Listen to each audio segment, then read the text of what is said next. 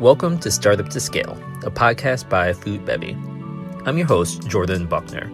Join me as I talk to aspiring entrepreneurs, seasoned industry experts, and everyone in between as we unlock the keys to growing from startup to scale. Hey everyone, Jordan here with the Startup to Scale podcast, and very excited for today's guest, David Lindley with Retail Voodoo. David, welcome. Thank you, Jordan. I'm very excited to be here. So, for those listening, would love for you just to give a quick 30 second intro on who you are and the work that you do. I know that's a really short time. 30 seconds, ready, go. Hi, my name's David Lindley. I help brands blow up and become beloved and dominant category leaders who lead from a financial and cultural perspective their categories. I love it. It sounds like you help brands do the same thing. and giving their, their pitch. So, what I really want to talk with you about today is this idea of what does your brand stand for in the world, in the market? What do you as a founder stand for in the world, in the market?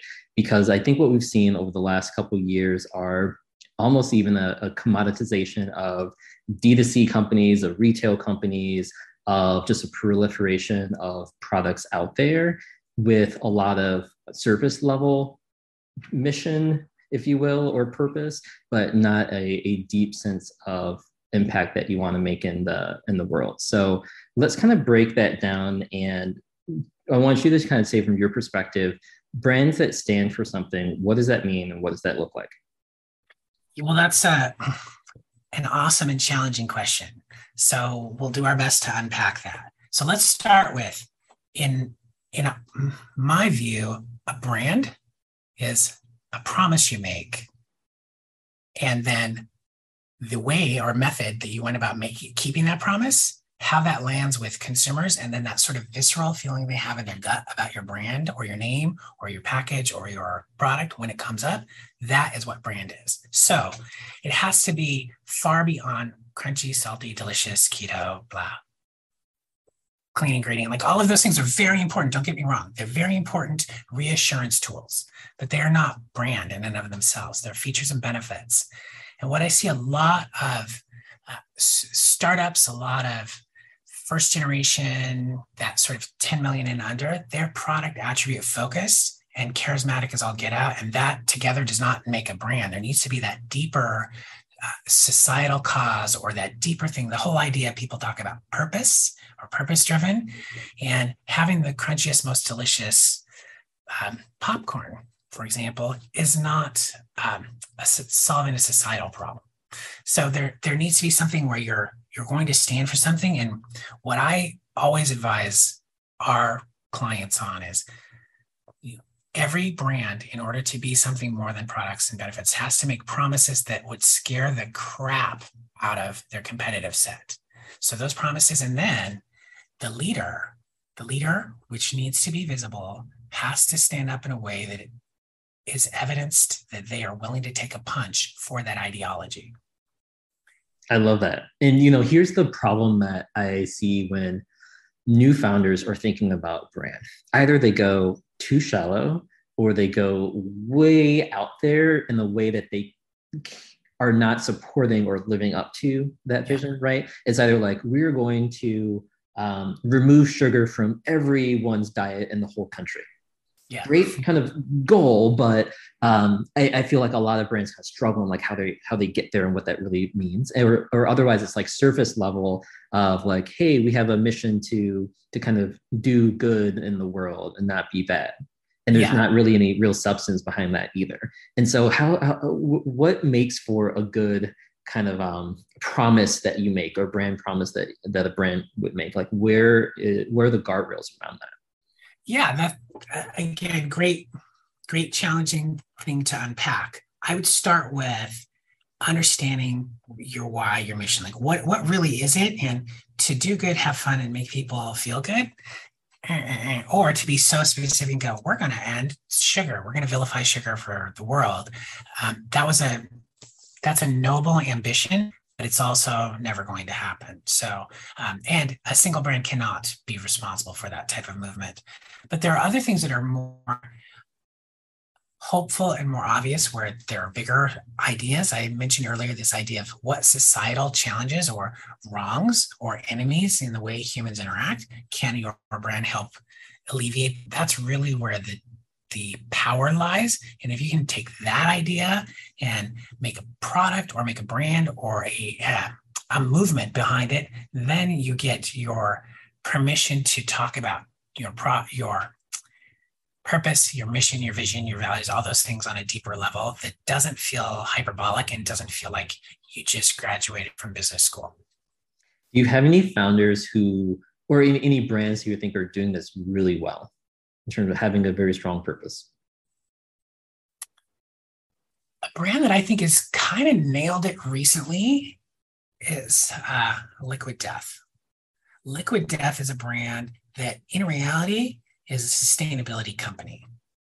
That's what they're doing. They, and now, and they know that I've picked on them before because they're shipping from Austria, you know, and that that carbon footprint is a thing. But having a brand that said we're going to be a sustainability company and we're going to go make a whole bunch of people who don't drink water drink water by talking to them in a voice because they're unseen in the marketplace.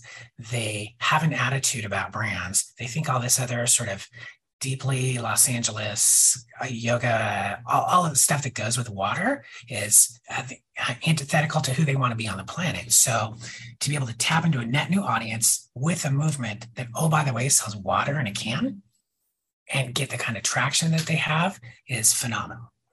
I swear I was thinking about Liquid Death when before you said it because they are one of my favorite recent brands as well. And I think you're right. They they tapped into this market outside of the kind of big city bubbles that we often see and found a, a consumer base that kind of spreads around the country. But they are very genuine they kind of have a, a, purpose and aesthetic and a reason for being you know they're water but they're fun. Uh-huh. And they're fun in a way that is a little bit edgy a little bit hardcore um, but it's it's still just water. But they're able to to bring in so many people into that that lifestyle that it's changed people's lives. And i'm pretty sure has gotten a lot more people to, to drink water more often. Yeah. So you said something really powerful there. So they've got an ideology right? They're um, this idea of they're going to be a sustainability company and they're going to bring fun and they're going to bring storytelling and get net new people into this movement to get more people to drink water is a, a great example of how you can take a commodity, take a big idea, and then sew them together to make a story. Because the art of storytelling is really what brand and branding comes down to. To do that in a way that excites both, um, you know, a, a Xennial person and a Gen, Gen Z person and everyone in between, and then all of the other cohorts of audiences that would want to pay attention because now it's relevant, I think is incredibly well done. I love it. You know, I just had a conversation with a founder the other day who was growing their product, and I won't go into all the details, but essentially they have this whole goal of having a product that doesn't have sugar in it, but they also realize that a large number of consumers prefer the taste of a beverage or the product with sugar. And so they're struggling to say, do we stick with this idea of not including sugar in the product because we don't we believe it's unhealthy, or do we add kind of a little bit of sugar to open it up to a much, much larger consumer base? And I think their idea is that as a more niche product, they wouldn't have the the consumer base to fully support the business. And they were kind of struggling with this battle of how does our, our values conflict with the reality of what the market's kind of looking for? Yeah, I think that's a it's a huge challenge. And I would say get some data. Start with data. You, you need to have an understanding of what the census, the the size of the prize, if you will, in marketing speak. What is the size of the addressable market that would go for something that is a little bit uh, sugar alternative mixed with a little sugar. I think that will tell you whether the idea is worth pushing on. And again, if you look at that and you look at um, both, you know, short to medium range trends and then mega trends, you can kind of predict when and how long this sort of vilification of sugar is going to last and start to say, well, what comes next? And do we want to be associated with the vilification part or the regeneration and the normalization of it when it balances back out. And again, we just um, and before we got on, we talked about like just being in good in business. Like there's there's strategy and what you will and what you won't do, and then there's uh, product price placement, the four P's or the seven P's as we talk about them. But then there's this other component of what those those folks on LinkedIn that we were just talking about. Um, they're they're whining because they want to be lucky rather than good. And I think um, if I were in the situation trying to decide how much sugar to put in a drink, I would create polarity in my thinking. I would use audience census, and then I would be willing to take a punch for one side or the other. I would never do both. I like that. I because like that, that. that reduces the need for luck. Yeah, I really like that. You know, that was a problem that I experienced. So my the brand that I launched, uh, Energy Bar Company, TeaSquares, I talked about this all the time. Um, I thought that a way to stand out was to make as big of a moat as possible around my product. And so it was an energy bar designed to help people stay focused, but we had like bite-sized squares instead of a bar. We use a crunchy kind of puffed millet base instead of having like a more like a protein bar mix. We had um, flavors like citrus, green tea, matcha, and then we also included um, tea as our hero ingredient in a bar, which no one, not even myself, had ever gone into a grocery store looking to buy an energy bar or tea. And we set up so many kind of moats and, and differentiations around our product that it actually confused consumers because they had no no basis. And so I, I'm just kind of curious to get your standpoint perspective on like when you're launching a new product, there's this um, idea of like I need to make my product as different as possible but you also don't want to make it a me too. And so where's that balance of having a, a product and market that stands out and stands for something, but isn't so different that it doesn't attract anyone to it? Yeah. Let me say to start with, like, I think you were just ahead of your time on, on a bunch of a bunch of Thanks, yes. but let's start with uh, this idea of you're calling it a moat. We talk about um, defensively different. And so product attributes are one component of defensible difference. But the truth is, if you do something really, really well, I know 180 people that can get it copied by Thursday. So the, the whole illusion of that moat, you got to be careful with because if you make the bridge across the moat too big, retailers won't understand you your if you are going DTC, your story needs to be so heavy on education around things that take a long time to understand, or you have a really small census of highly adaptogenic ingredient focused naturalists. So that's a big deal. Um, I think the other thing, when I think about your brand in particular, T, you probably know this already. Um, I've listening to other episodes. I'm, I'm sure you're hip to this already, but TeaSquares two product attributes, not yes. not a reason to be, not an idea. Yeah, so um, that would be like crunchy chips. Yes, we made up a very a product descriptor that didn't exist, but maybe shouldn't have existed.